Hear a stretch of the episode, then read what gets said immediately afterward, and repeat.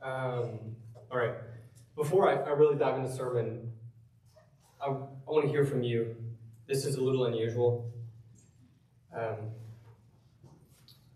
today is part two of a, a series called Eating with Jesus, and it's You Give Them Something to Eat. We're going to dive into Matthew chapter 14. Matthew 14. But I want to start with a confession, and then I want to hear from you. This is my confession this week. Often I see myself so clearly that I lose sight of God.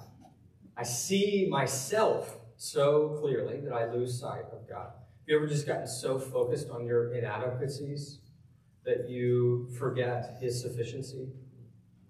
Um, this this past week, I was prepping my yard for a cornfield, and a small cornfield, but I had the tiller out, and I was just like tilling up some grass because I want more corn there. We live in the city. And yeah, right in the middle because I have this hard. I grew up in the country, and Kelsey says I still act like I live in the country, and I, I don't. I live on a busy street, and everybody can see it.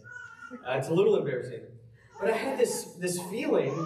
It was like I sometimes wish I had just been a farmer, because farming feels more attainable than the work that I'm doing. It's, it's like Jesus, he takes fishermen and he says, I'm going to make you fishers of people. And it's like, no thanks. Leave me to the fishing.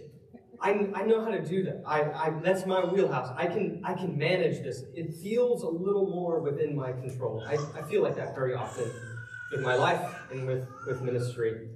But I want to hear from you. Where do you feel insufficiency? So we just shared around the table. Uh, you already have something close at hand. Where are you feeling this? I want to hear a variety. Don't worry, it's only being recorded.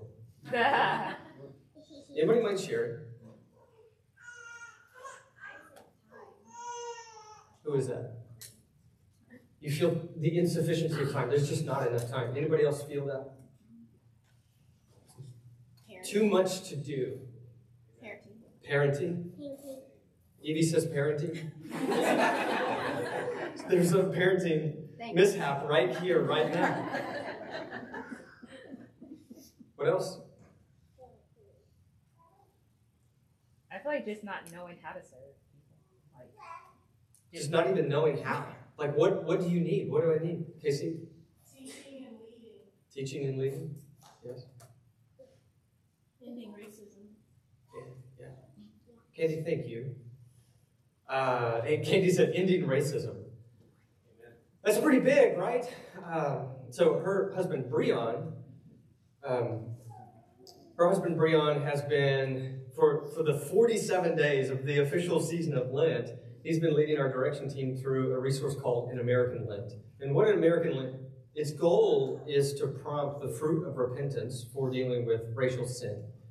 And what American Lent does is it starts in the slave trade and then moves through Reconstruction, Jim Crow up to now and shows how the, the sale and, and then the governance from, from things like redlining and education and housing to uh, mass incarceration, it's just the complexity of this problem. Um, it has felt overwhelming to me. I have felt despair and hopelessness. The, the difficulty, the complexity, the inadequacy. This is just one problem, right? We could put any problem in this, but it feels like one of those problems that's too big. It's systemic. I'm just a person.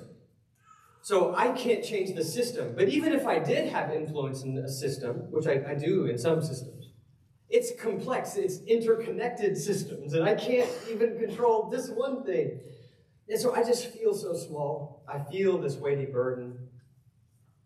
But, you know, then Easter comes, and I realize that I am feeling despair and a loss of hope. But Jesus Christ is raised from the dead.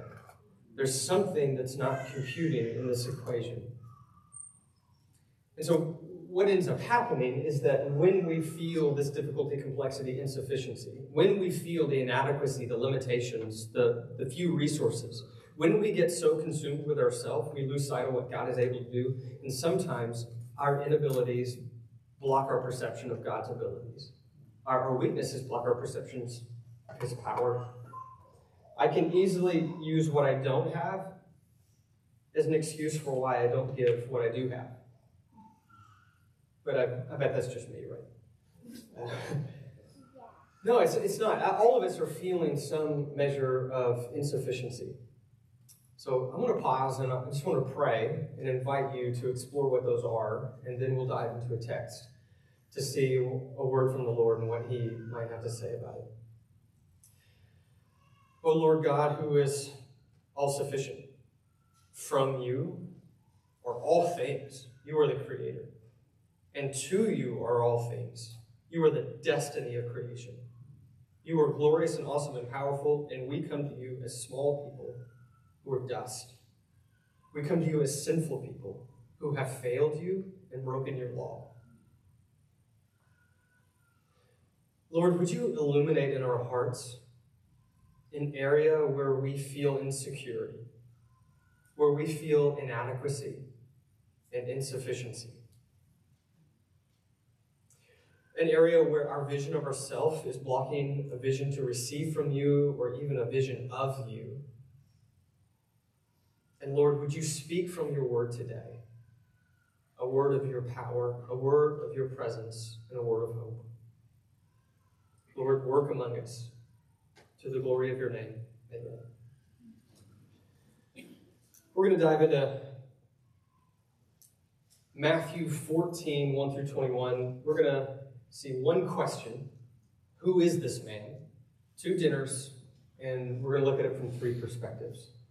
Um, have you ever heard of imposter syndrome? Yes, yes, you have. Have you ever felt imposter syndrome? Yeah, almost all of us. And you may have felt it pretty often. Imposter syndrome is this feeling that you don't belong where you're at. It's this feeling like you're about to get exposed. Like if they knew what you knew about you, then you wouldn't be here. And they're, they're just on the verge of discovering you're an imposter. Now, this isn't like a real syndrome that's, you know, it's not something happening medically within you. It's just this perception of our insufficiencies and insecurities. And there's a lot of forms of imposter syndrome. Uh, you probably feel it when you take home baby and you put him in the car seat after you were at the hospital. Do you remember if you're a parent, the first time you put the baby in the car seat and you're like, how is this my job? You know, I have no training for this. I went to school for years and years and years just to do my work. I didn't go to, I have no training and I have to keep this person alive. I felt like an imposter. And the truth, truth be told, I, I very much was an imposter at that point. I had no idea what I was doing. A lot of people who are in academia feel this. Because you've worked so long, you admire the people ahead of you, kind of the experts, and you've been reading their works. And then you graduate and you get the title and you start the job, and then it's like, well, I'm not one of them. I'm still reading them. I don't belong here. If you're in a helping profession, you can very much feel this. Sometimes the, the urgency of a need, if you're in like the fire department responding or paramedic responding to a desperate need, somebody needs something far more than I can give. I don't know what to do here. I hope they don't ask me what to do because I have no idea. There's this in a, a ton of different areas where we feel like imposters, where our inadequacies are revealed, though it tends to do this. God's sufficiency is veiled. Imposter syndrome is actually a double edged sword, it seems to me. Um, what, it, what it does is it focuses on me and my weaknesses. But then it gives the temptation that the way out of imposter syndrome is to focus on me and my strengths. And I think there's actually a different pathway forward that's not focused on you at all. It's that when your inadequacies are revealed, don't try to look for your strengths, but try to look for God's strength. That's what Matthew 14 is, I think, going to help us with here. Three perspectives, two dinners, and one question. The one question starts here with Herod, and he's asking, Who is this man? Chapter 14, the really the first half of this section is going to set the stage for where we're going to slow down and focus. It says, At that time, Herod the tetrarch. Tetrarch's a weird word. It just means he was one of four rulers. He's one of four. He's Herod the Great's son. Herod the Great kind of split his empire between his four sons. This is Herod who's over Galilee. So Herod the Tetrarch, the ruler of Galilee, he heard the reports about Jesus. And he said to his attendants, This is John the Baptist who has risen from the dead. That's why miraculous powers are at work in him. He's asking the question, who is Jesus? And his answer is John the Baptist. We'll come back to who is this man several times in this text. But John the Baptist is kind of a weird place to assume that he's John the Baptist raised from the dead. What's so special about John? You remember John? John is the one sent to prepare the way of the Lord. John's job is to make He's going to level the mountains, he's going to raise the valleys, and he's going to make straight the highway for our God to come back to his people. And he does it in his ministry. He baptizes Jesus, he anoints him. He says, This is the Lamb of God to take away the sin of the world. But the last time we see John in the Gospel of Matthew, he's actually imprisoned. He's saying, Are, are you the, actually the one? He sends his messengers to Jesus. Last time we find John, he's in prison. Here we discover more about that scene. Because Herod had arrested John and he had bound him and put him in prison because of Herodias, his brother Philip's wife. For John had been saying to him, It's not lawful for you to have her. Now, if you are one of these people who loves like British tabloids where you're following the, the royal family, or American tabloids where you're finding celebrity stuff, or even some of those Netflix shows that are all about like gossip and people getting together and intrigue, uh, maybe like a Game of Thrones type scene, this is your deal right here. Can I just tell a quick story of what Herod is doing? See, Herod is married. Let me make sure I get some of these details right. Herod is uh, at one point married to uh, the princess of Nabatea. The princess of Nabatea. It's a political marriage. It's for an alliance with the king of Nabatea. The king, since his daughter Herod marries him, they have peace between their peoples.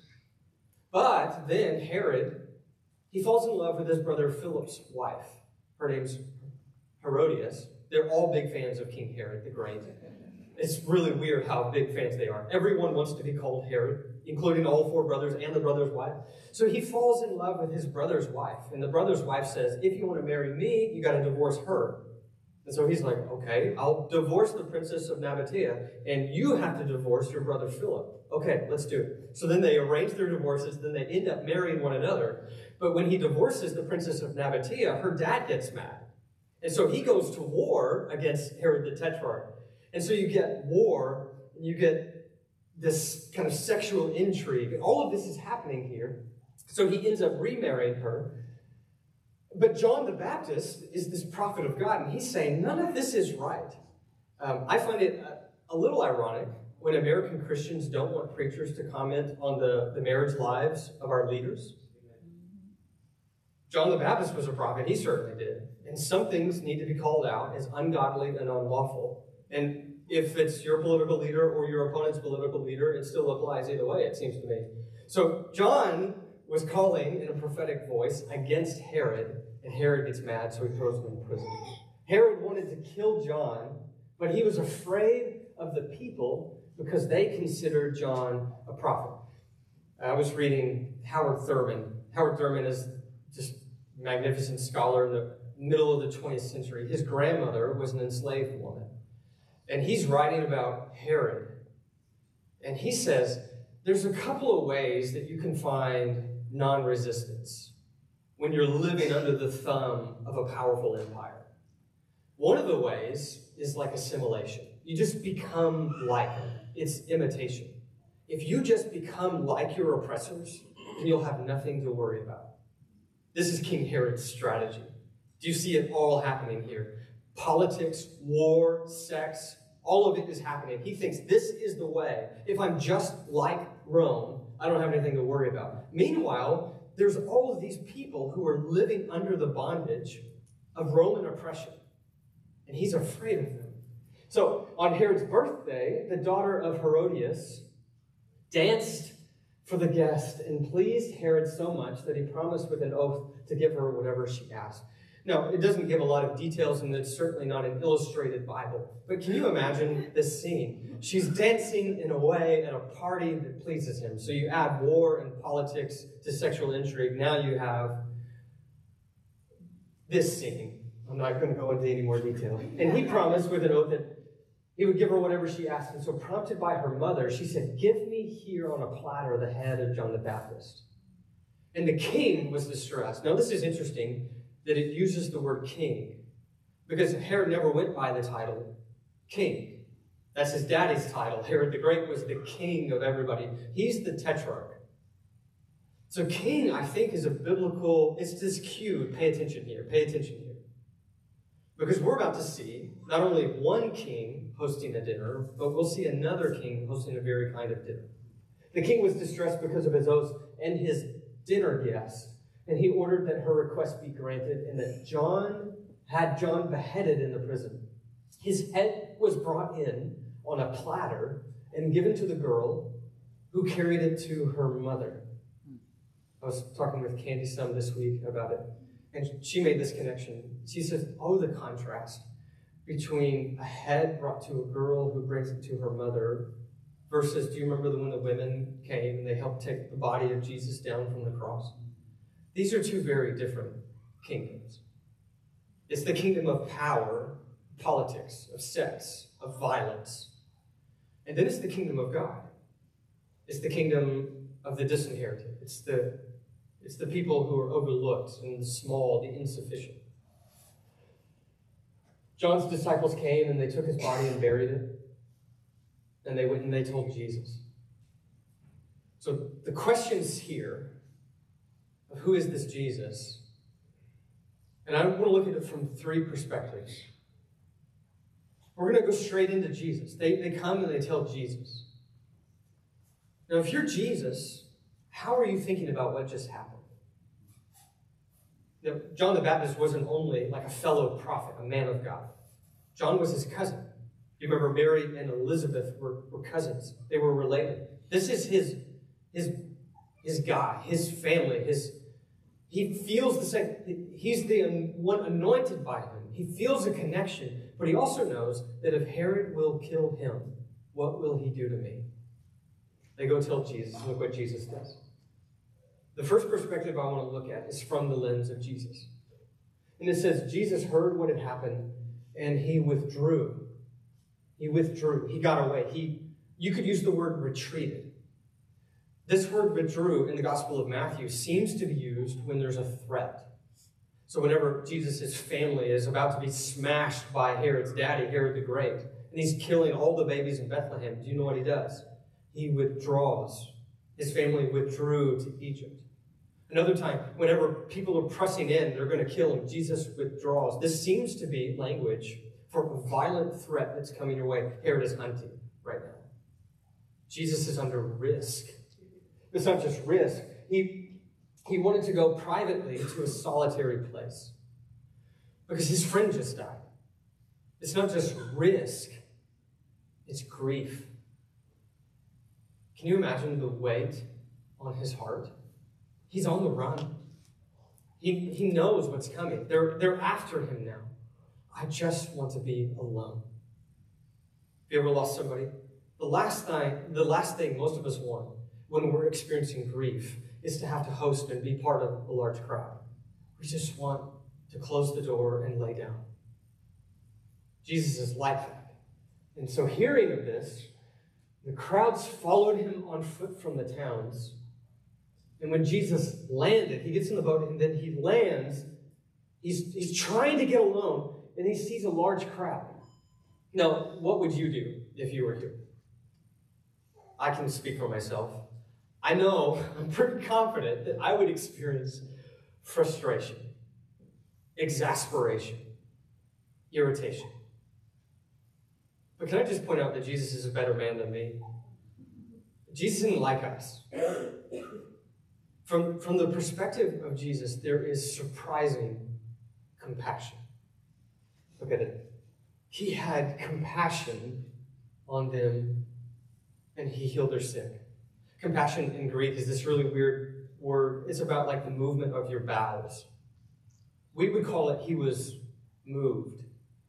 There's this thing about moved, though, that, you know, part of our American reflection was this, this word compassion. This really stuck with me.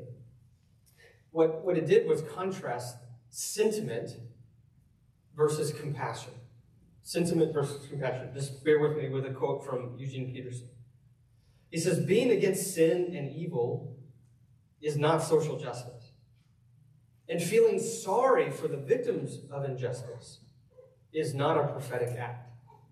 We live in a culture that has replaced compassion with sentiment. Sentiment is mere feeling, disconnected from relationships. Sentiment is spilled compassion. It looks like concern. It could develop into compassion, but it seldom does. Sentiment is the tears that flow while watching a sad movie, tears that never get connected with visiting your dying friends. We feel sorry for people. We mourn the pain and suffering in the world, but having felt the internal motions of pity, wept a few requisite tears of sorrow, and sent off $10 to a charitable appeal, we've exhausted our capacity for care. But this word compassion means that you're moved to do something. One commentator says this that re- compassion in the Gospels regularly issues in action to meet the need which evokes it. Compassion isn't sentiment, compassion moves into a solution and resolution. Peterson goes on. He says, admiration doesn't usually translate into participation. We need something besides admiration. We need something besides sentiment. We need to move. Look at Jesus' what he does. He's trying to get away. He's on the run. He needs to get away from people for his own safety. He needs to get away from people for his own sanity. And instead, he comes off the boat and he spends the day healing crowds of people. From the perspective of Jesus, there's surprising compassion. Let's look at another perspective here from the perspective of the crowds. Put yourself in the crowd's shoes. If Jesus is, has compassion, the crowds have desperation. It's such a weird scene. They know they desperately need Jesus. They're thinking, who is this man? He's the, the only one we can, we can find.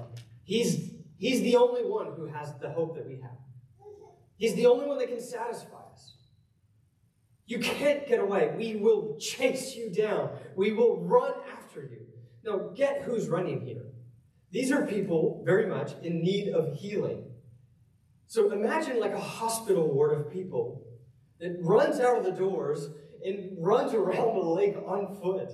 It's like, how many of these people got injured on the way to Jesus' landing spot, and that was why they needed healing? I don't know. They're like, they're hungry. They don't have any plans. They're just like, we'll figure it out later. All we need is this guy. Do you see the desperation of the crowds?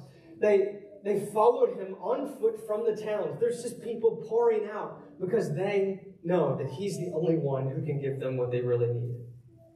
It's it's almost comical to picture this scene. And by the way, it's not just a small group of people.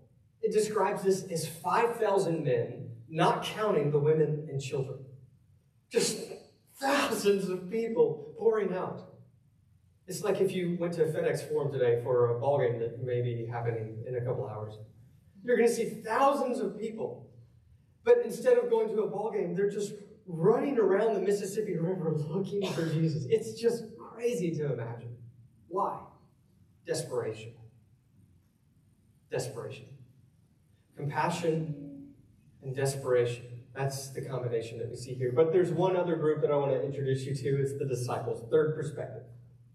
As evening approached, the disciples came to Jesus and they said, This is a remote place.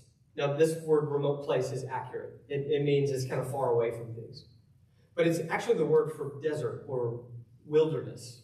So Bible readers should have this cue go off. This isn't just a remote place, this is a wilderness scene. Has anything ever happened in a wilderness?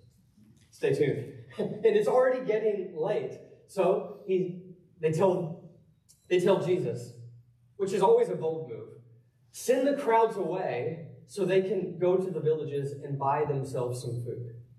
Now, from the disciples' perspective, I think they're actually doing pretty well. They have noticed some things for a change.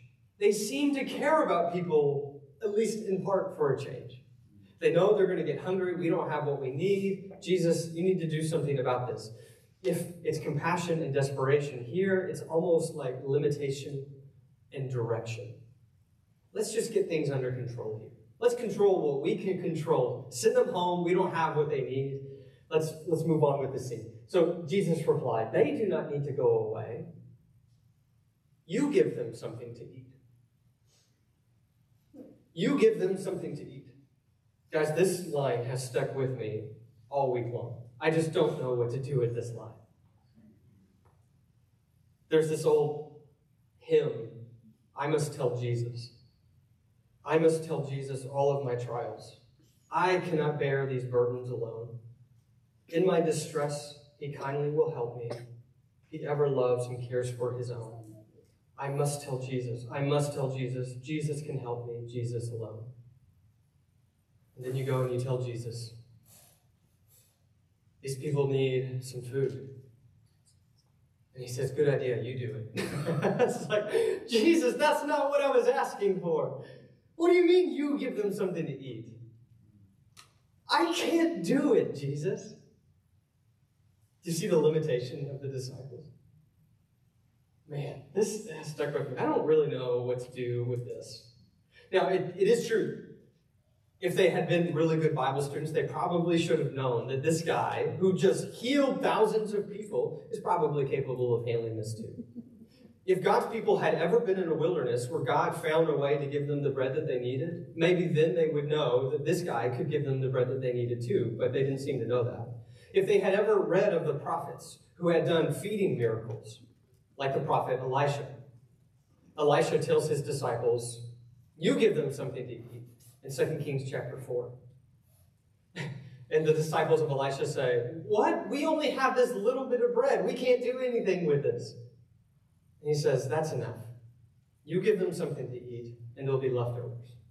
So if they had read their Bibles, if they knew the stories of what God was capable of in the wilderness, then perhaps they should have known. But these disciples are so focused on their limitations that they miss the one in front of them.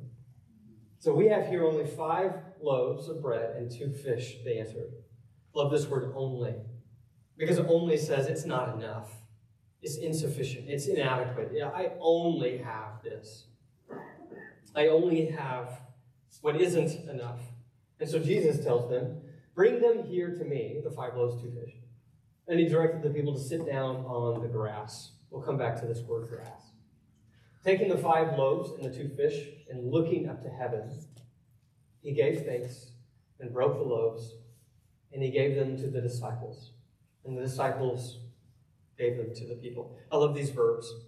These verbs where he takes, gives thanks, breaks, and gives. Every one of the Gospels tells this story. This is actually the only miracle of Jesus that's recorded in all four Gospels. In all four Gospels, use these four verbs in this order. There's actually a feeding of the 4,000 that we'll look at next week. Two of the Gospels tell the story of the feeding of the 4,000. Do you know what verbs they use? Same ones. Somehow, these verbs are really important. I'll let you hold on to that. We'll come back to it. So he gave them to the disciples, and the disciples gave them to the people. It's so fascinating that in their limitation, Jesus gives them empowerment. Jesus gives them calling, he gives them responsibility. Compassion and desperation need limited people who trust in limitless God. This is a wild story. This is how it ends. They all ate and were satisfied, and the disciples picked up the 12 basketfuls of broken pieces that were left over. Some say there may be symbolic significance to 12, perhaps. Perhaps this is 12, like the number of apostles, the, like the tribes of Israel. I tend to think it's probably every one of the disciples needed a reminder that there was leftovers. Everyone comes back and is like, oh, I should have known. so they were left over. The number of those who ate was about 5,000 men, besides women and children. Let's go back to this question. It's the one question everybody's asking. Who is this guy? Who is this man? Herod, the tetrarch, he thinks it's John the Baptist.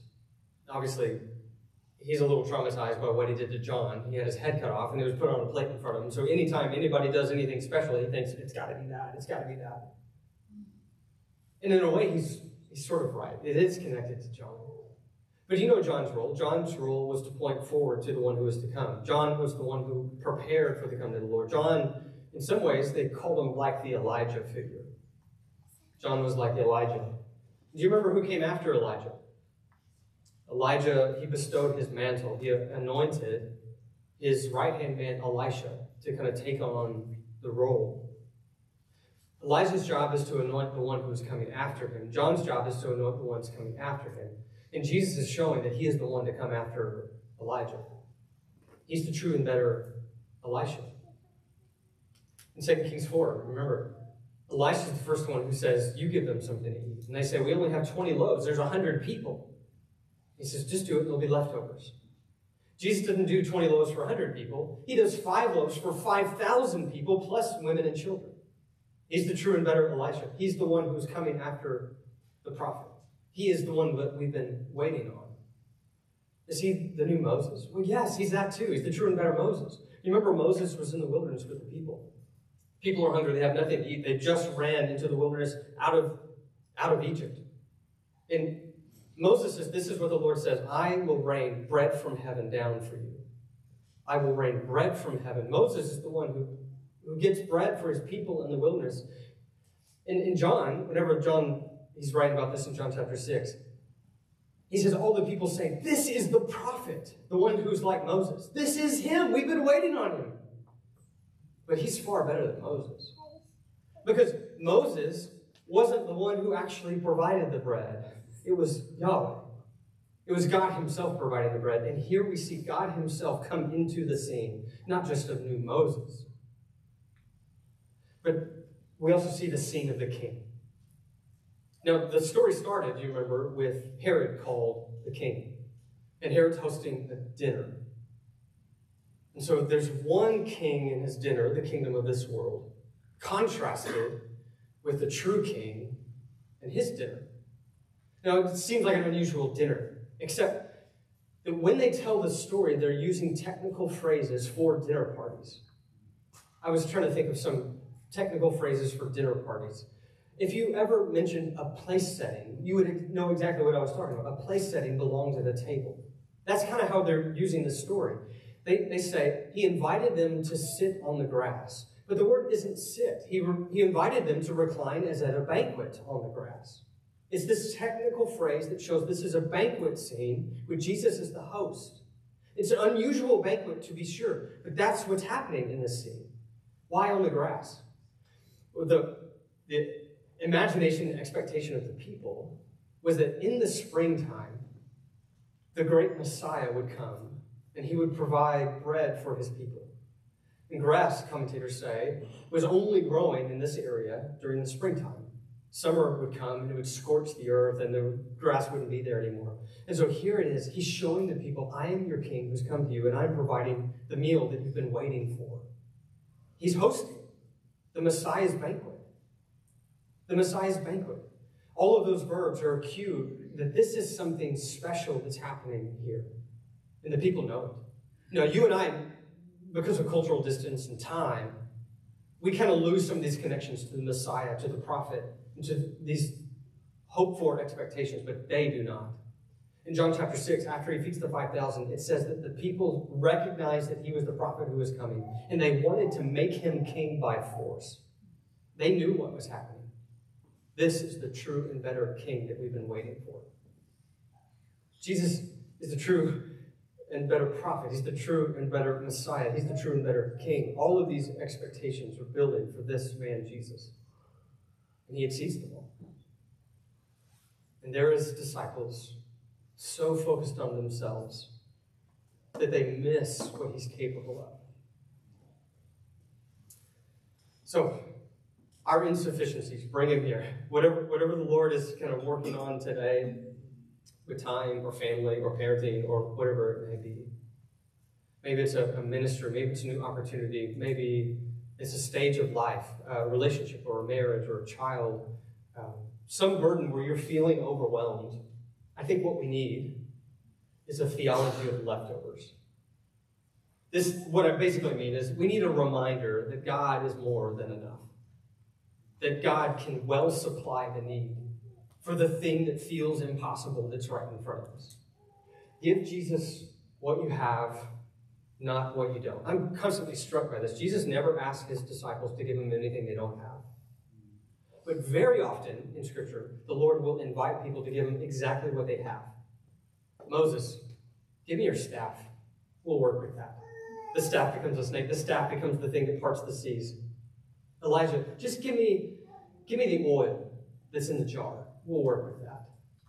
Give me the loaves. Give me the fishes, and we'll work with that. Give me what you have, not what you don't. And if you give Jesus what you have, what do we find? That Jesus plus anything equals enough.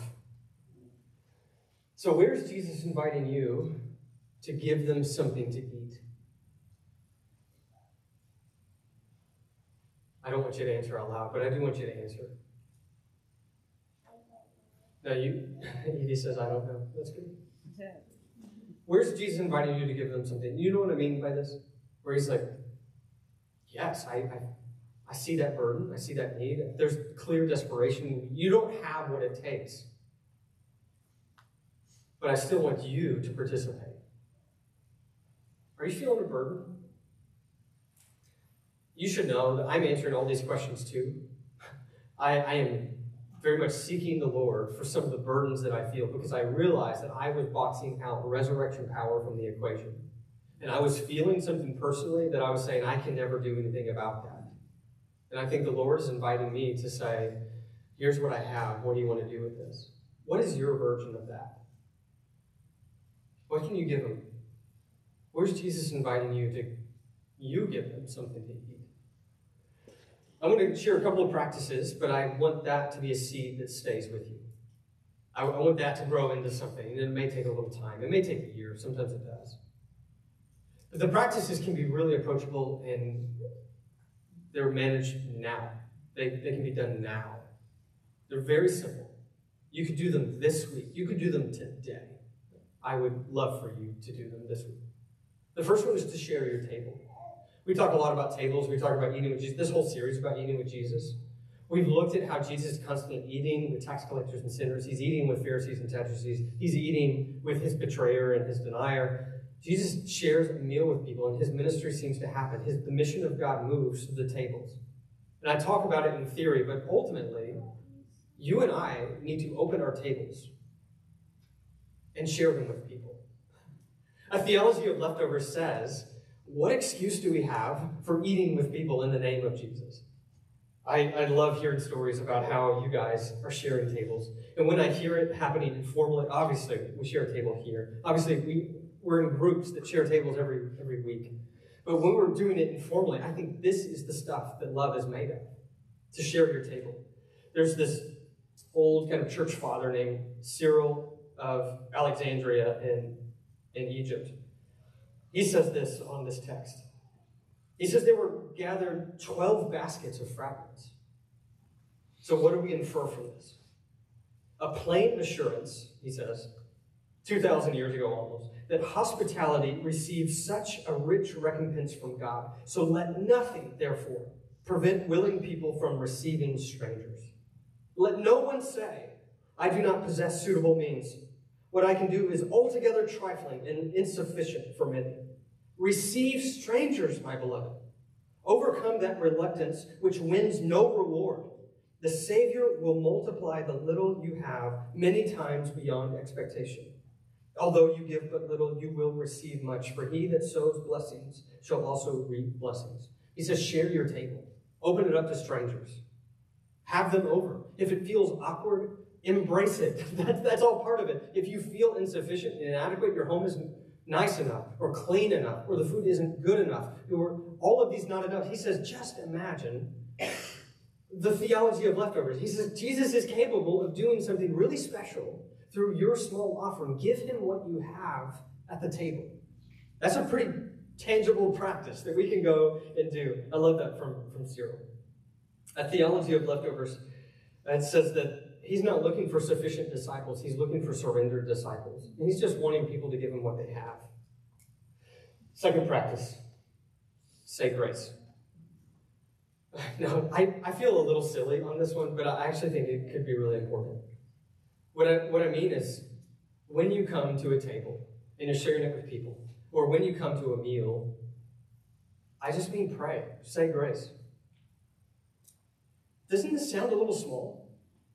It sounds a little silly, maybe. Yeah. But one of our core habits we have the transforming graces, the, the G in graces. Do you remember? Give thanks. Give thanks. There's three times a day, there's this opportunity to just pause. But this prayer isn't just like, Lord, bless this. Um, Michael was over at our house the other day and he prayed that Little Caesars be made, nourishment for our bodies. I was like, I don't, I don't know that that's happening right now. Uh, I certainly got some energy out of it, but it's, it's, it's really about blessing not the food, it's about blessing God. Every time Jesus is at a table, he's giving thanks. And if Jesus does it, I think we should too. It's really simple though. But it, ha- it can have a profound daily reminder, a profound daily reminder that God gives me my daily bread. That God is actually the one who's sustaining me in this moment. That though I'm just eating this meal now, I will eat with Jesus in eternity. You see, it, it doesn't have to be small.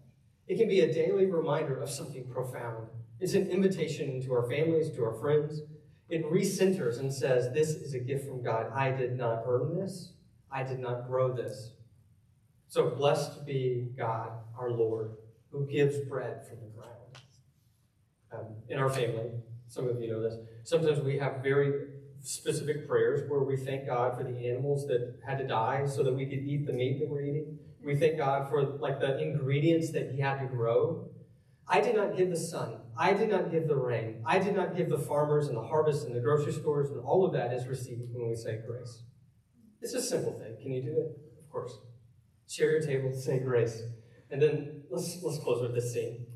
Told you to hold on to these four verbs. These four verbs showing all of the, the miraculous feedings, but they also show up in another place. They show up at the Last Supper. And I think all of these meals of Jesus are foreshadowing something that happens at the Last Supper. Remember that upper room scene that we looked at last week, where he takes the bread and he takes the cup. But when he takes the bread, it says that he takes it, he blesses he gives thanks, he breaks it, and then he gives it back to them. Somehow, Jesus is connecting the daily act of eating with this once, once and for all moment of his sacrificial death. He's saying that this meal reminds us of this meal. And this meal reminds us of the one that is to come in the future. All of these are signs, they're not just miracles. I don't think the reading of the feeding of the 5,000, I don't think we should walk away thinking we can feed any large group of people if only somebody brings a few crackers and a few fish. That's not the takeaway here. There's no evidence that the disciples ever fed crowds of 5,000 people after this. Now, Jesus did, he fed the 4,000. But this doesn't become a common practice. This is pointing to a singular event where Jesus gave everything that was needed. And he's saying, that thing I gave there empowers all of the rest. Do you see what I'm trying to say? This thing that this is pointing to is the cross. It's the body and the blood of Jesus. And the body and the blood of Jesus empowers our tables and it empowers the things that we hold up to him and say, This is all I have. Is it enough? And he says, Jesus plus anything equals enough. Give him something to eat. He says, The thing that I want you to give him is my body and my blood. Give him the gospel. Give him the, the good news of Jesus. Taking, thanking, breaking, giving. Uh, Chester says, the same words in the same order. The gospel author is making a connection. Jesus is the Messiah who provides God's people and hosts God's great banquet. Ultimately, he provides by dying and he welcomes us because he was abandoned. He says, I've heard amazing stories of God's provision, of food appearing where there was no food. But we shouldn't expect these things as the norm. These are not the fulfillment of God's promise of a messianic banquet. We should look to the cross. Jesus says, I am the living bread that came down from heaven. If anyone eats of this bread, he will live forever. May we not say in my own strength. I can do it on my own, my own technique, my own power, my own sufficiency. He's not looking for self sufficiency. He's, people, he's looking for people who are surrendered to his power. Would you stand? I want to bless you with a quick prayer from Ephesians 3. Speaking of our insufficiencies and our desires. Now, to him who is able to do far more abundantly than all we can ask or think, according to the power at work within us. To him be glory in the church and in Christ Jesus throughout all generations, forever and ever. Amen. God bless you.